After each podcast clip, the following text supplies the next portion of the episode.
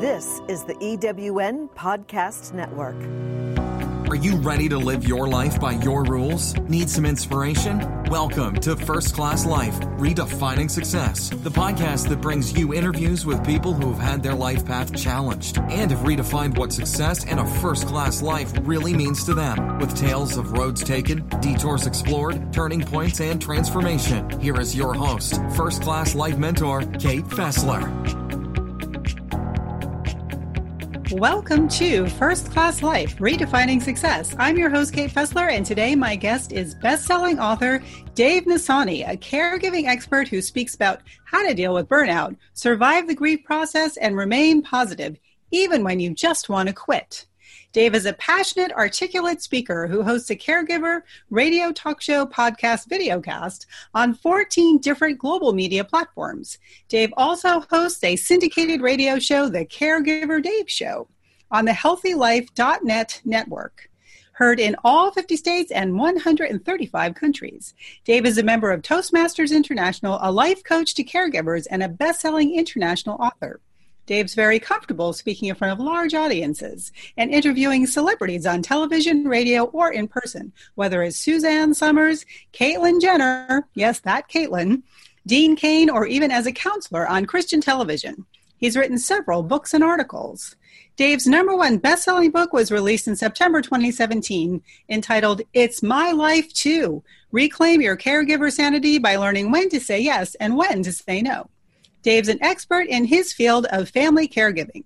He's very funny, entertaining, and unforgettable as he shares his positive, encouraging message of overcoming adversities and obstacles to any audience, especially caregivers.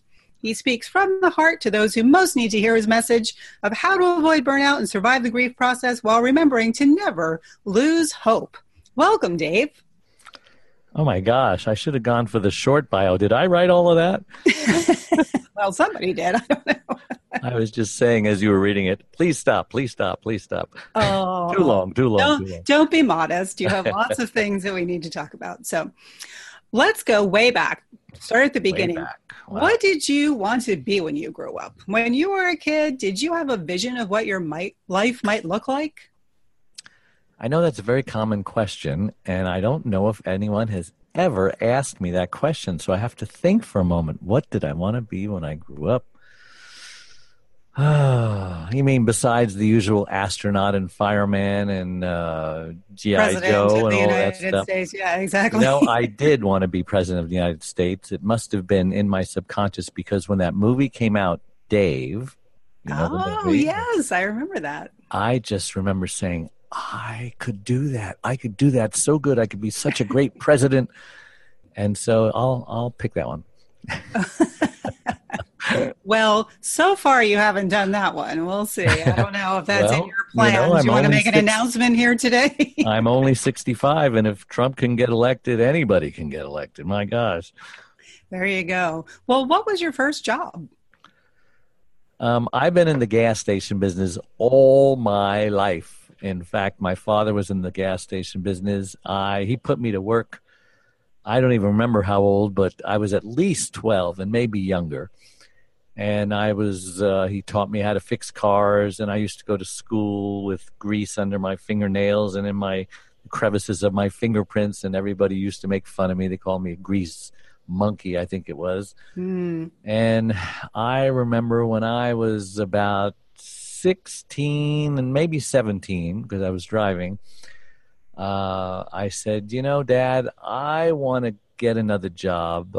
Uh, it's not that I don't like this job and I don't appreciate that you don't pay me unless I actually need money and you just give me the money I need. I want to see if I can really hold a job in the real world. So he says, Go ahead. I said, Okay, great. So I looked in the paper, found a job for uh, it sounded like a real official corporation. Scott and Fetzer Corporation needs oh. associates, so I applied, and my gosh, uh, they make the Kirby vacuum cleaner, and my job was to give a case of free Shasta Cola to a house family if they let me come in and demonstrate a uh, a vacuum cleaner demonstration. Wow. And in those days, this vacuum cost like 150 bucks. Uh, today, it costs over a thousand. So that'll tell you it's a very expensive vacuum cleaner. Yeah. And they trained us to just go and get their vacuum cleaner, which was usually a piece of junk, and you you vacuum the doorway, which is the worst place for dirt because all you know that's where everybody wipes their feet, and it just goes down into the nap, sand and stuff. And to take their vacuum cleaner and to, to vacuum that doorway right there for like an unusually long amount of time, like 20 sweeps, just boom, boom, boom, boom. He says, okay, then I'll take my Kirby vacuum cleaner, which I put a special thing on. I turn it on for five seconds. Okay, one, two, three, four, five.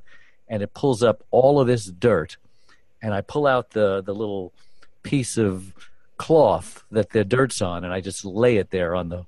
And then I go down the traffic way, do the same thing there. By the time I leave, I've got these little uh, tissues of, of dirt just all over their place. And then I say, well, where's your bed? So I go upstairs, I pull the sheets off the bed, I do the thing, and I pull up all the dead skin on their bed, and I start putting those things all over the bed. Ew. Time, uh, it was time for me to leave. They're looking at all this dirt because they thought they lived in a clean house, and they gladly give me $150 for that for that vacuum cleaner. I sold, I sold a few vacuums, but it was hard work. Yeah. And after two months, I was proud of myself. I did it. I went back to my dad and I says, you know what? I just want to see if I could do it. I'll come back to work for you because it was easy working for him. so that's that's my story, and I'm sticking to it. Today, I'm in the gas station business. I'm the only one left alive in my family of relatives. We had a lot of relatives in the business. I'm the only one left, and I I still have a gas station up in Castaic Lake, California. Been there 40 years, and I do very well there, and uh, I'm very happy. Wow. But you're not still pumping gas, are you? No, I have people to do that, but I, you know, I am the kind of boss who will pump gas if I have to, even though the full service doesn't exist anymore. So I Well, pump my own gas. But I, it's doing the register. I like to do the register every now and then because I like to feel what my cashiers go through because it helps me implement policies that help them to not burn out because it's very hard dealing with the public in general because you get every swath of uh, racial, uh, economic, um, geographical. Uh, we live on uh, the station's on the highway, and so uh, people from all over the world come to our station because they travel, and then they travel from San Francisco down to San Diego, and they stop at our station because there's nowhere else to go. 27 miles north of us is nothing. It's this big hill, and they coast in because they didn't see that last sign that says "Get gas here" because you won't have any for 27 miles. And we have a bathroom which is very very busy. So they come bad. in when their tanks are on empty and their bladders are on full and they're falling asleep and they need coffee from our espresso shop. So we're in a great place. You are in a great place. Wow. And Who's they, they used to call me Mobile Dave because it's a mobile station and I'm Dave, but now they Oh. call me Caregiver Dave. Yeah. Well, that's a different, uh, different thing, I guess. Um, tell me about when you met your wife. Well, you're going way back now. This was back in 1974. And it's an interesting story. I've told it many times because people seem to like it and they laugh a lot. Uh, we have an hour, right? Yes. Okay, just sort of wondering how much to say here. So I first met the husband of my wife before I actually met my wife. oh. They've been married for 10 years, and I was a sailor in my teenage years. I still am most of my life. And I used to put together sailing trips to Santa Catalina Island, you know, the island of romance. Hmm. And we used to leave from Marina Del Rey, and it takes eight hours to sail there because sailboats are very slow. Wow. and we would leave at midnight. I'd rent the boat for 48 hours, and it would take eight hours, nine hours sometimes to get there. And then we would spend the next day or so farting around on the island. And then we would leave about noon and get home when the sun is setting. It's very, very romantic. And I was putting together this trip, and the only person who could seem to sail with me, I also owned a catamaran. So I, that's like right on the water. It's wet, it's exciting, it's invigorating, it's adventuresome. And it's hard to find people because I was in college and I had a, a good schedule, but most people had a nine to five job. But this guy who had uh, like a garage business, garage sale business, kind of like Sanford and Son, you know, his, his house was a perpetual garage sale. And he could leave anytime he wanted. He, he used to go um, sailing with me a lot because he knew one of the employees at my dad's station. A lot of the people I go with are gas station people because that's all I knew. Mm-hmm. And one time he says, Can I bring my wife on this Catalina trip? I says, Yeah, sure. And I'm only like 19, 18, and he's like 10 years older than me, and his wife was 10 years older than me. And so I meet her for the first time. Her name is Charlene. And I, I don't look at her with romantic eyes because she's just this older woman. And in the in the 70s, I mean, we don't trust anybody over 30, right? You know? So fast forward now two years. I'm putting together another sailing trip over my friend's house. And Charlene is like over there. I didn't even notice her. She's overhearing our conversation. We're putting on a sailing trip. And she says, I want to go sailing. I look over there. I say, Do I know you? You look familiar. She goes, Charlene.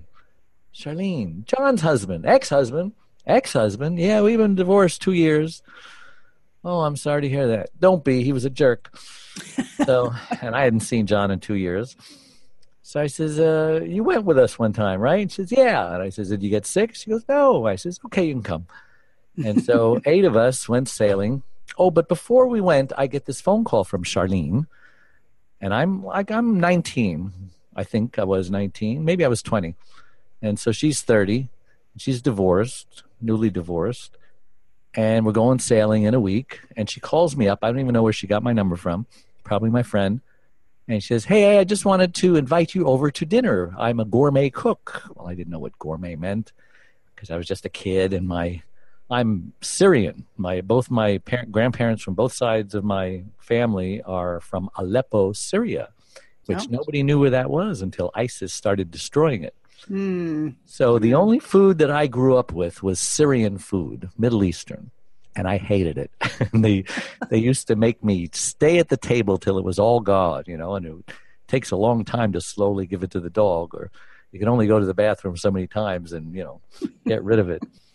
But uh, so gourmet, hmm, didn't know what that was, but I was afraid to ask because I didn't want to seem like a fool. But it was a free meal and the only American food we ate was when my mother would uh, burn a steak or a hamburger because my father liked his meat well done. Mm. So that was my palate Syrian food that makes you gag and burnt meat. so I figure I'm clueless like everybody loves Raymond. Remember that first episode where he's the futon salesman and Deborah's like hitting on him left and right? And it's just all going over his head. that was me. So I'm still I, I'm showing. I show up at the door, ringing the doorbell. Still don't know why is this woman inviting me over for dinner. So the door swings open, and I get hit with this this aroma. Many aromas actually. One was something cooking, which I know what Syrian food cooks like, and it smelled nothing like that. This smelled really good, and which I like Syrian food today, but that took a while. And then I smelled her perfume, which I understand later now is, is Giorgio. Oh. And then um, there was incense burning. You know, it was the 70s. And then I noticed that uh, the lights were very low. There was candles flickering, and uh, Nat King Cole was singing in the background.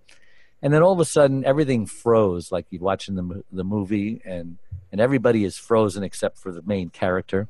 Mm. And this was like a split second that the, all this freezing lasted. I said to myself, oh my God, this is a date. and then I panicked because I says, oh my God, do I want to be on a date with this woman? And so I quickly checked her out from top to bottom, and she was wearing this muumuu thing, you know, like a Hawaiian.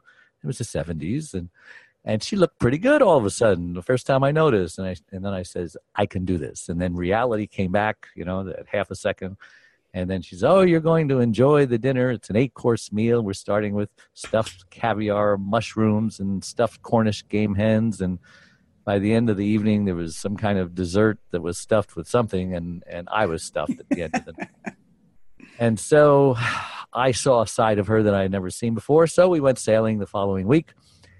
And we just talked and talked and talked for that eight hours and got to know each other. Did the getting to know you dance, and the rest is history. Uh, on the way back, we hit some some rough weather, and uh, I had to go uh, to the island and find this old salty guy to get some advice on how to sail back in ten foot swells and thirty mile an hour winds.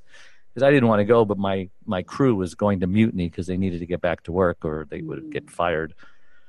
So it was a rough ride back, and uh, one by one, everyone got green and seasick, and I was watching my girlfriend just shivering, turning green, and I said, "Oh my God, she's never going to want to go out with me again." But she did. Uh, we got her back safe, and she said that she knew she would get back safe. She trusted the captain, and and so that made me feel good because I had never been in a storm that big before, and I was scared myself. So that's how I met her. That's how we got together. We've been together 45 years now. Wow. And, you know, 20, half of it was normal. We raised three daughters, got them all out of the house, got them all married, each one twice. and we now have uh, seven grandchildren. Wow. And right just about the time that we were supposed to be entering into the emptiness phase of life, you know, where kids are gone, we have uh, all this freedom and um, finances and no responsibility, no kids leaving behind to wreck the house while we're gone. Yeah, my wife complains. Something happened, right? Yeah, my wife Yeah. complains to me about the headache that she had for three days. Uh, you know, uh, we didn't think much about it at first. I mean, it was only a headache. Everybody gets Mm. headaches. Everybody gets headaches. But by the fourth day, she never got a headache, by the way. You know, some people get migraines, not her. By the fourth day, I'm at work at the gas station. She calls me. I say, hello. She goes, Dave, call an ambulance. And I didn't realize at the time that, that those would be the last words that she would ever speak. Wow. Because by the time the ambulance arrived, it was too late. The woman I loved had suffered a massive stroke, left her severely speech impaired, paralyzed on the right side. And in that moment, I was no longer just her husband. I had become her husband and her caregiver. In Yeah. the next two years, that was 22 years ago. So the next two years was like a living hell for both of us. And, you know, I started experiencing the things that uh, all caregivers experience the, uh, the complaints, uh, you know, the guilt. I was never doing it good enough. And, and the, uh, the overwhelm, you know, there was never enough help. And the isolation, nobody knew how I was feeling. I was all alone. And the, um, the hopelessness like I felt like I was sentenced to a, uh, to life in caregiver prison, and there was no way out. Yeah. And thank God that somebody invited me to a caregiver support group. Now I didn't even know what a caregiver was. I didn't know what a support group was, but I was so desperate I just went, and everything changed. I was, found hope, and I learned that if I didn't put my oxygen mask on first, like the airlines tell us, that hmm you know um, before you put your loved ones on that you're gonna you're gonna die. You're gonna burn out. You're gonna do whatever. And i'm thankful for all of that because when um, it helped me to help my wife get through her grief because there's a grief process took a couple of years. Wasn't pretty. And uh, she finally reached that stage of grief where um, you know she embraced her new normal and reached the acceptance part of it and she decided well i'm still alive. God must not be finished with me yet. And and so now she still couldn't talk at the time but she could communicate non-verbally you know through pictionary and charades. Two games i hate by the way but i'm i suck at but i'm learning still learning to to do it. And she still couldn't uh, walk but i bought her electric wheelchair and it goes wherever she wants and we travel the world and, and we've been to many countries many states. You know i'm speaking now. Uh, and she uh, anyone who meets her for the first time is like amazed at how she just has a smile on her face and um, joy in her heart. And they she just makes us normal people look like whiners and complainers you know Yeah. So, how well, you said it took a couple of years for you all to kind of Yeah. accept, right? And I'm sure, like, Yeah, we are both going through the grief. upheaval. Yeah, Yeah, she lost her different ways. body. I lost my wife. Yeah. Yeah. So once you reach that stage of acceptance, um, how did you begin to assemble this new, unexpected life? How did I learn? By making lots of mistakes. You know, in those days, there weren't many caregiver support groups out there like there are today, uh, online and stuff. Uh, we had to drive to a hospital at, at a certain time and a certain day of the week, and and we had to, you know, the caregivers went in one room, and the uh, we went to a stroke care uh, stroke survivor group and a slash caregiver group. So she went in the room with all these stroke people, and she was very young when she had her stroke. Uh, Fifty-two. That's kind of young. Wow, that is young. It isn't young when you're when you're thirty, but when you're uh, you know when you're older, she is ten years older than me. So uh, I was forty-two, she was fifty-two, and she didn't really like her group because they were like eighty and ninety and just old people, Yeah. and she's like this young, attractive, bubbly person. It was hard for her to be bubbly, but uh, normally she's bubbly.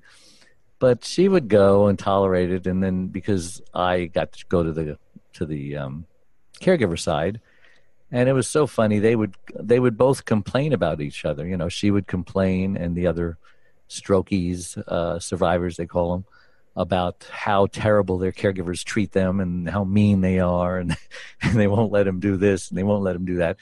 You know, it's tough love Mhm. but uh, it's all about perspective. And then, of course, we would complain to to each other about how our loved ones are just unreasonable and unappreciative, and you know they Mhm. don't understand uh, all the the uh, the balancing act that we're doing. So it, it was kind of funny, but it felt good to vent off of people who were just like us, so going through the same problems as us, and and it you know we identified. So it, it felt good and it it helped us to get advice from people who'd been a little further down the road. Well you know you can't do that. You know you got to you got to put your needs first. You got to have boundaries. You know all the things that they tell you that we weren't doing. We were just making mistakes and feeling more and more miserable. And we were both feeling miserable because when you're fighting you know you're both uh, not happy. Yeah. So when did you think I really want to share my story and help other people who might be facing the situation in their own families? When did you become uh Dave the when did caregiver. you become care yeah, caregiver Dave? Dave. well, after I started um, learning that I had to take care of me first and uh, putting down rules to my wife because she was, uh, you know, she's a very independent woman. And you have to ima- imagine she's a 30 year old woman when we got married, two kids from a previous marriage, five year old, 12 year old um, gourmet cook. I mean, very independent. She was an entrepreneur herself. She was an interior decorator. She was um, uh, she was an arts and crafts person. I like to say she was a cross between Martha Stewart and Wonder Woman. Wow. So, but she wasn't that way with her husband because her husband was a very domineering and controlling person. Oh, You know, he was cheating on her all the time, and I guess women know that, but they tolerate it because they feel like, you know, what can I do? I don't want to get a divorce. What what will I do? You know, what will I do for money? Where will I live? You know, the the battered wife syndrome because uh, the straw that broke the camel's back is he came home high on speed because he was doing all sorts of drugs. And I guess he just snapped and gave her two black eyes and a broken nose, and oh. and then he felt terrible the next day. Begged for forgiveness. oh yes, they always do.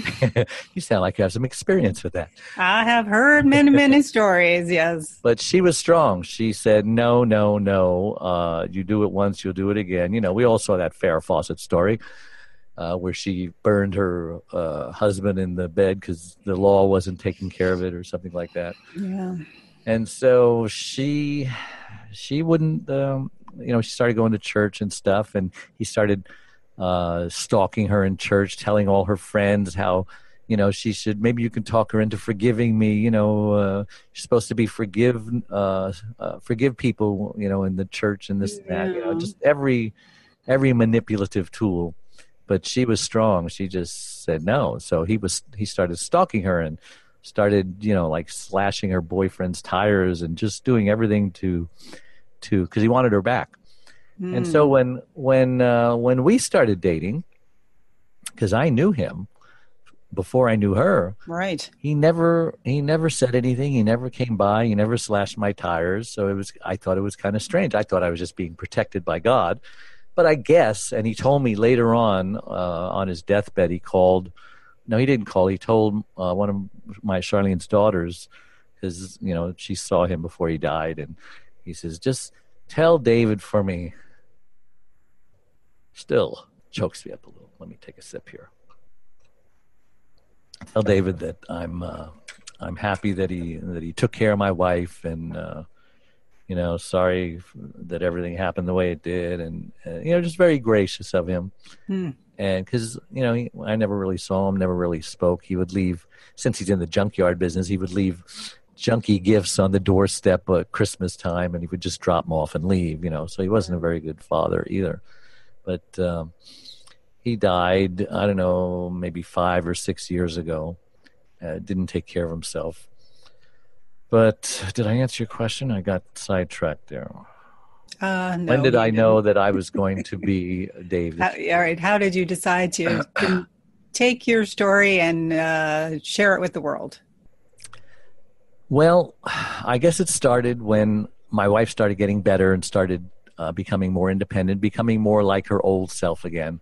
Mm-hmm. And so therefore she started becoming independent. You know, she today she cooks the meals, gourmet meals. She'll put on a dinner party. I don't know how she does this with one arm and one leg, uh, and no words. You know, and she does the laundry. She does the dishes. I mean, I help when I can, but I come home from work and I look around. Everything's done, and I, I wonder where the elves are who helped her. and and so it gave me a lot of independence. So uh, I started taking my own advice and you know started uh, doing the hobbies and interests, the things, so that I don't get burned out. You know, I like to bike ride, so I used to go to Mexico twice a year to ride from Rosarita Beach to Ensenada. I joined Toastmasters to learn, you know, sharpen my speaking skills. I was singing at the senior center um, for lunch uh, for three years, uh, once a week and I must have been good enough because they never threw their lunch at me.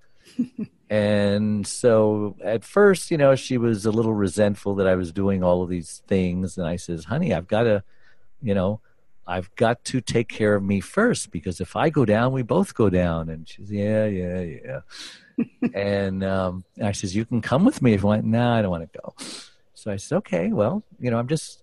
Put, putting boundaries in, tough love, and and just encouraging her to and even the um, the occupational therapist said that I'm very uh, good with her because when she wants something from the top shelf, you know, her mother, who used to live with us temporarily while she was recovering, would always go, "Oh, let me get that for you." You know, where I would say, "No, no, no, you can get it. Come on, stand up, stand on your toes. I'll push you a little. Yeah, you're almost there." You know, and and they used to think I was mean, but see, I I turned her into an independent woman. Her mother would have turned her into an invalid. Yeah. So it started by me writing a book, and the book was uh, One Arm, One Leg, 100 Words Overcoming Unbelievable Hardships. I oh. joined this group because my friend, we had him over for dinner for one of those dinner parties, and he said he was writing this book. I says, I've been writing a book for like 20 years. He says, No, no, I went to this this uh, this mastermind group, and, and they taught me how to write a book in 30 days. I says, I need to write a book in 30 days. So I got involved with them. I wrote the book in 30 days. It's amazing. And and it started selling. And then um, the next year, I wrote a second book about my gas station, Getting Hosed Secrets, Confessions, and Tales of a Gas Station Owner. and I was going to write my third book for caregivers uh, the third year. But my friend, who's a New York Times bestselling author, begged me to take my time and don't write it in 30 days, you know, because uh, a real publisher should be publishing this one and you need to share it with the world and take your time you know. It needs to be at a higher level. Not that mine wasn't a good level but you know they can be a little snobby in the publishing business you know. They, they don't want it to look like a self-published book you know and they don't want it to feel like a self-published book and they want it to be edited like you know 20 times and and go over it with a fine-tooth comb so i did it and a couple of times i got impatient i was threatened to just just write a book, you know, because my people need to hear it. And so I started a website. I had the the book. Book finally came out. Uh, uh, what's it called? It's my life too. Thank you. Reclaim your caregiver sanity by learning when to say yes and when to say no. That's my book.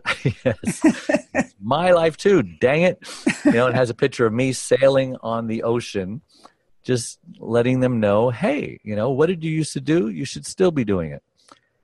And so then I started uh, getting uh, trained to speak. And so I spoke at Harvard and I spoke at the Nasdaq Stock Exchange, and we got our pictures on the jumbotron in Times Square. Jumbotron, that's the jumbotron, so yeah. And and I got, but before that, I went on television.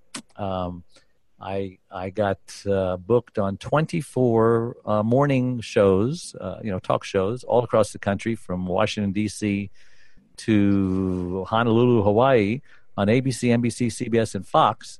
And the more I went on, the better I got and so it just kind of exploded. We we started going to Hawaii. We used to go to Hawaii all the time, but then we kind of stopped going. And I learned that hey, you know, life is short. We're getting older. My wife is seventy four now, and she can still travel. Who knows how long that will? We we need to spend our children's inheritance, so to speak. Exactly. You know, and have fun, and and because tomorrow is not promised, and so. Uh, we started spending two months in Hawaii, one month in the winter, one month in the summer, and uh, while I was in Hawaii, because my mentor taught me how to book myself on TV, and I can do it anywhere now. So I called up ABC, CBS, NBC, and Fox in Hawaii, and I got on all four of them.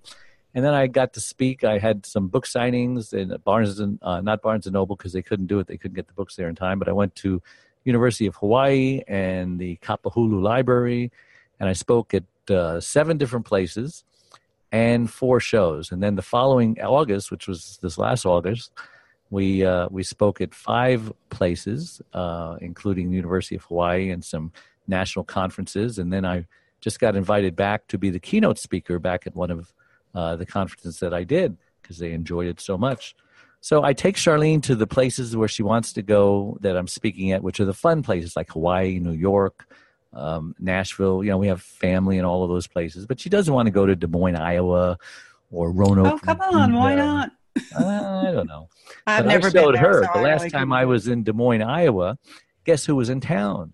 It was the New York City Ballet, and they were Oh. playing at the university. And I told her about it over the phone, and she goes, "No, no, don't go without me." And I says, "Honey, you could have been to uh, Des Moines, Iowa, but you chose not to. I'm going to the ballet tomorrow because when will I have the opportunity to see the New York Ballet again in my lifetime? You know." Yeah. and it was amazing. So um, I just realized that there's so many caregivers out there who are dying. Sixty percent Yeah. uh, get sicker and be, need a caregiver themselves. Thirty percent will actually die before their loved ones do. So I got the website. Now it's a membership website for ninety-seven dollars. You join it and you get everything that I've done for the last six years. All my content is there.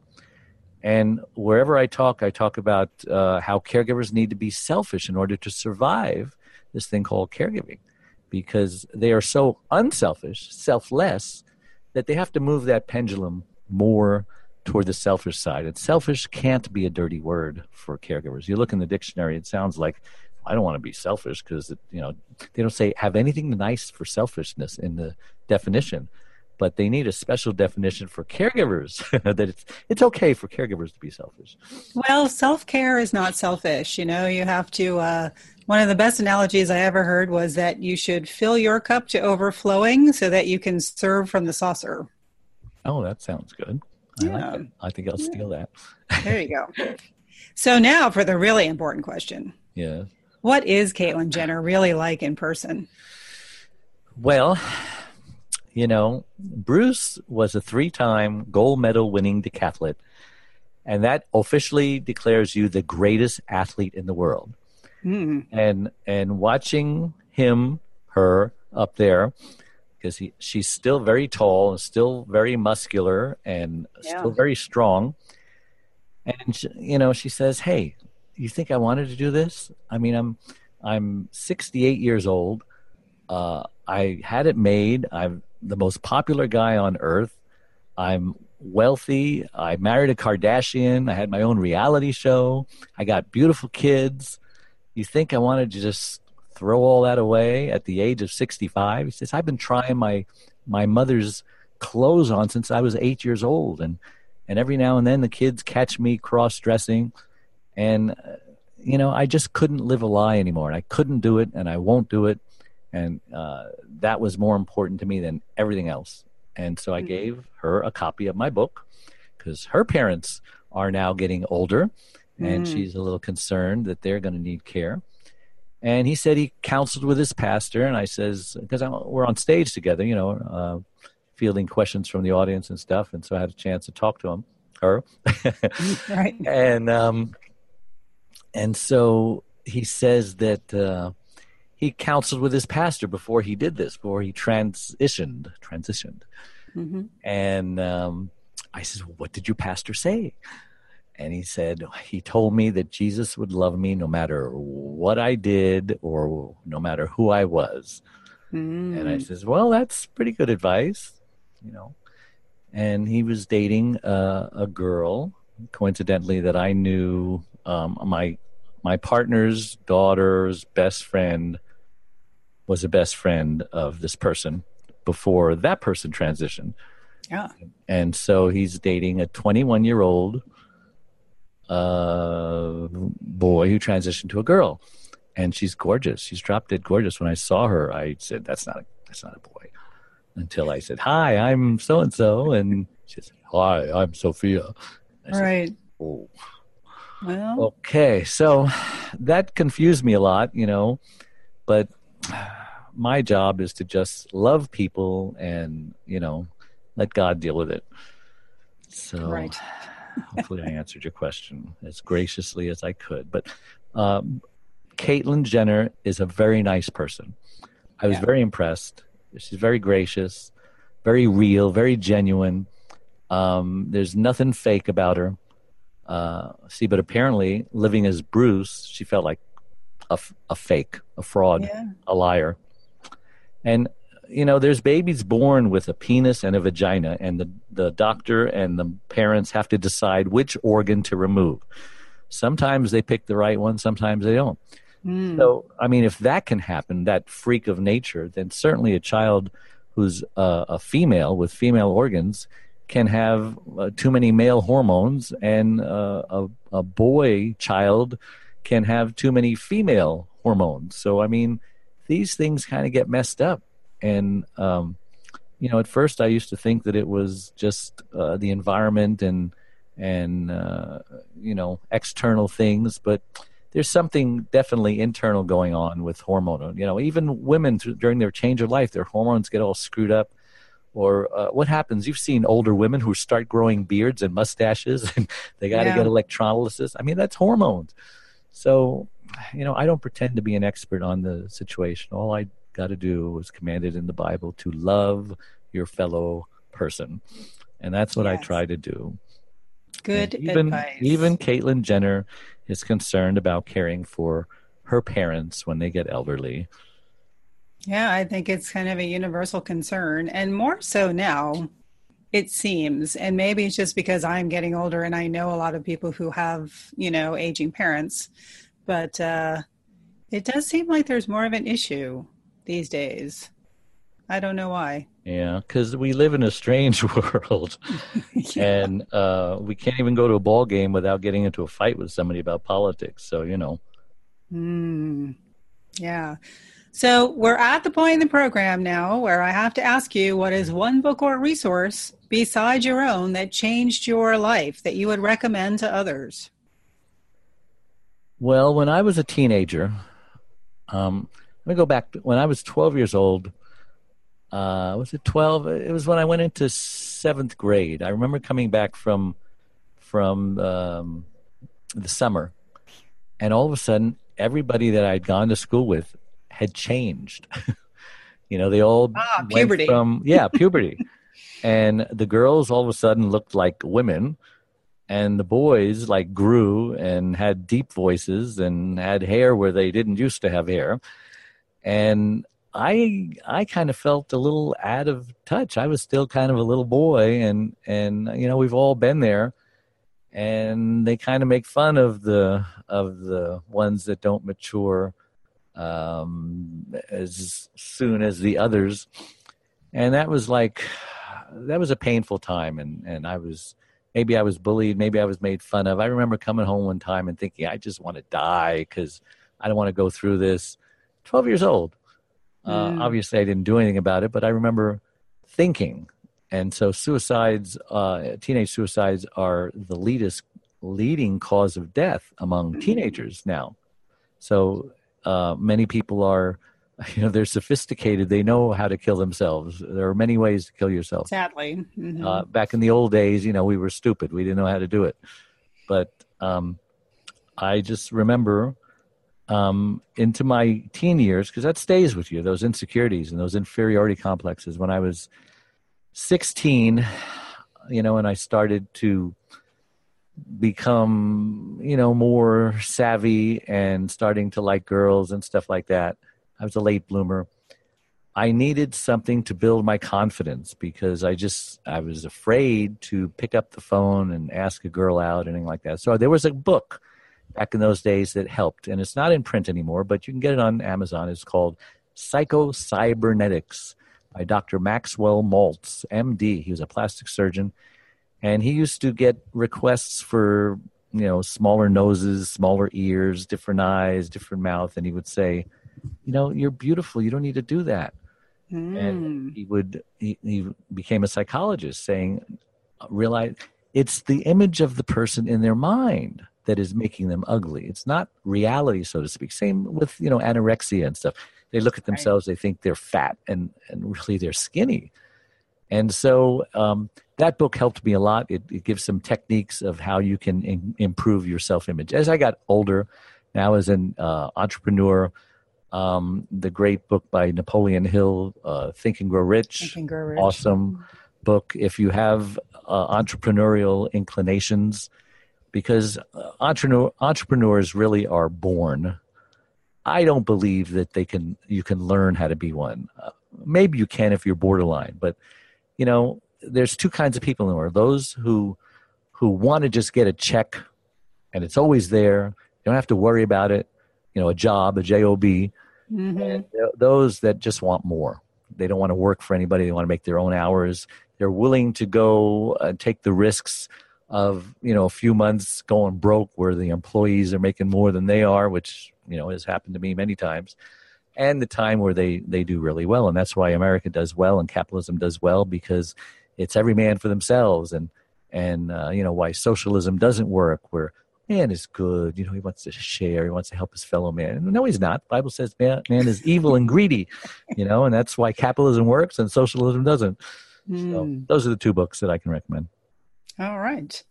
So, Dave, what is your definition of success? What does your authentic first class life look like? Well, most people would think it has something to do with finances, and maybe a, a small part of it does because, you know, there are a lot of billionaires and gazillionaires who are unhappy. Uh, Anthony Bourdain, man, I wish I was him. Oh, yeah. Good looking. He's got hair on his head.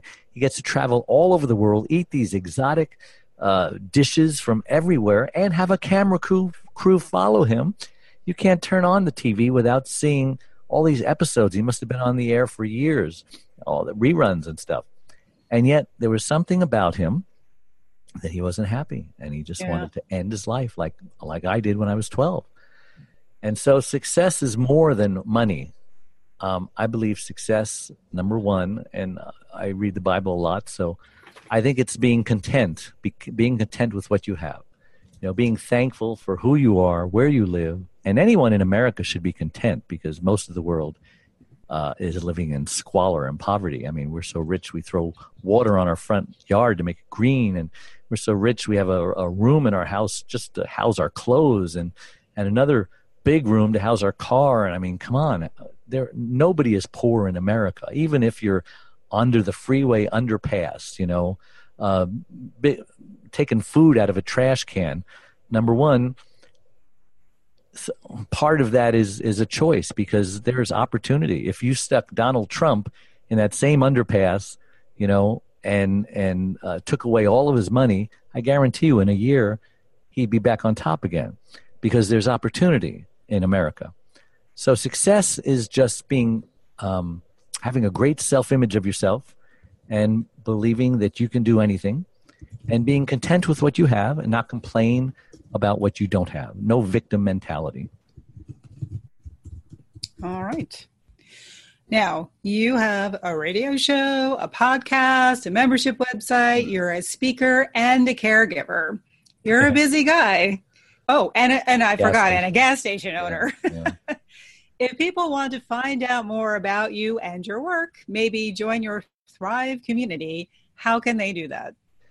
Just one place, and you don't even have to remember it because I my name is Dave. You got to remember that I'm Dave, and you got to remember that I'm a caregiver. So go to caregiverdave.com, and it's all there. There's even a couple free gifts for you if you click the get my free gifts and then uh, you know check it out. And there's a lot of freebies there that you can check out and see if if this will help you. Of course, it will help you. It's support. Every caregiver needs support, and join it. I encourage you to join it because I used to um, coach people free, and guess what? They don't appreciate the wisdom because we put a value on things by how much we spend or how much it costs us or how much skin we have in the game. If you have a doctor appointment uh, tomorrow morning at 8 a.m.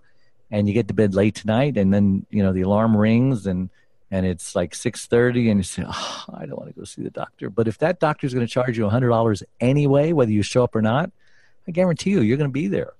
And too many people uh, get free coaching. They say they're going to call at a certain time. They don't call. It's just like the doctor appointment. So that's why I charge a very affordable $97 one time fee for this website. It's not because I need the money, it's because they need to pay. Because if they pay for that wisdom, and there's tons and tons and tons of wisdom on this website uh, with videos and blogs and articles and you name it, then they're going to have value it. They're going to make it a priority and they're going to implement it in their life because they paid for it. Mm, and that is a good value. Ninety-seven dollars yeah. just one time. The rest of your life, my gosh. But, yeah, you know what? If if their loved one needed ninety-seven dollars, they would gladly write the check because they're at the they're at the bottom of the totem pole, right? They're mm-hmm. last, everyone else is first. Well, you got to put yourself at the top because, like the airlines say, if you go down, who's going to take care of your loved one? They'll put that's them in a right. nursing home. Is that what you want? Yeah, that's right. So, what's next for Dave Nassaney? what is next? Whatever God wants. You know, I didn't plan this myself. Uh, the last 18 months, if you asked me 18 months ago, and showed me everything that I'm doing and have done and have accomplished uh, and the influence that I'm making in people's lives, I would say, "What are you crazy? there's more of a chance of me becoming an astronaut and going to the moon." But God opens a door, you walk through it. He opens another door, you walk through it. He opens two doors, you walk through it. So I have no clue what's coming up, but I guarantee you it'll be good and it'll be better than what's going on. And it'll be what I was born to do, and it's my destiny and whatever it is, uh, I will be equipped to do it. And I'm just excited to do it. And I, I can't even guess what it is because the Bible says that that we won't even be able to imagine the good things that God has in store for us. So uh, I'm not going to waste my energy trying to figure out what it is because He's done a good job so far. I'm going to just let Him keep driving my car and quit throwing Him in the back seat and driving. He's my chauffeur. I let Him just go where He wants, and I stop saying, "Hey, hey, are we supposed to turn here? uh, wait a minute. No, I think you you missed that. And he looks at me. I said, okay, so. well, I've already put him in. Lesson. I've already put him in the back seat a few times, so now he's staying in the front seat. I got him duct taped to the to the front. He's not leaving. well, Dave Nassaney, all the best to your lovely wife. Thank you. Dave, the caregiver's caregiver, thank you so much for sharing with me today. Thank you. You were delightful. You run a good show and a tight ship. Good for you. Thanks so much. bye bye. First Class Life Redefining Success with your host, Kate Fessler. We'll be right back.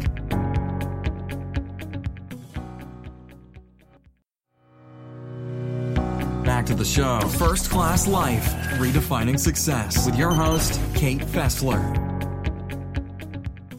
I believe all of life's experiences are leading us somewhere.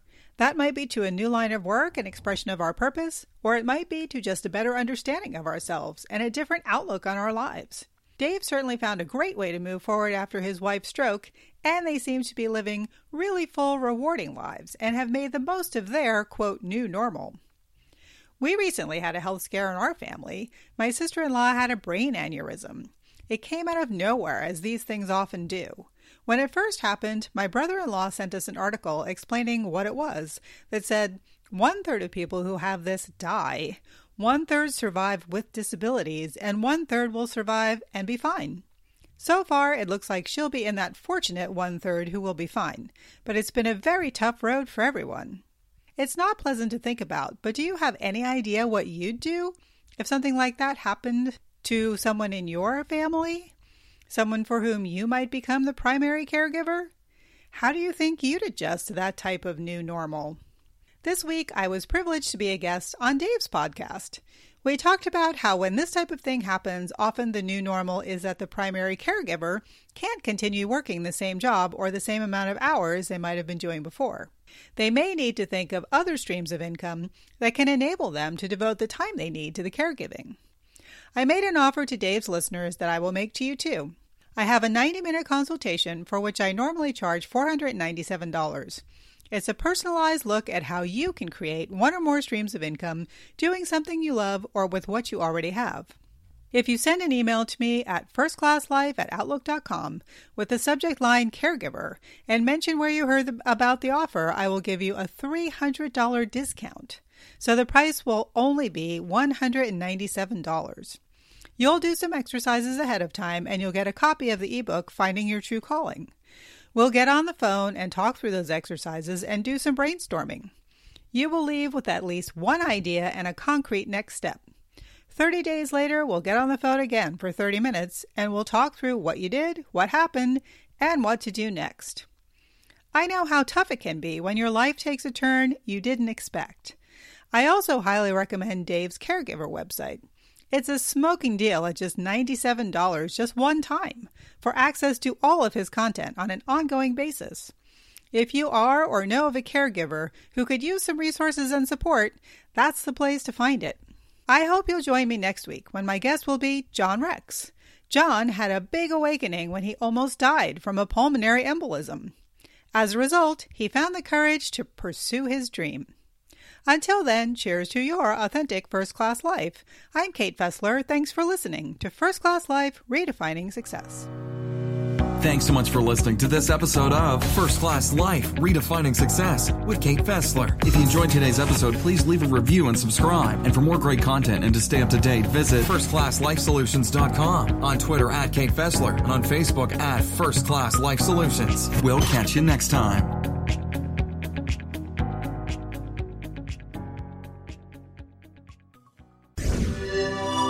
Thanks for listening. This is the EWN Podcast Network. I'm Sandra Yancey, CEO and founder of eWomen Network. We invite you to listen to all of our EWN podcast hosts at ewnpodcastnetwork.com.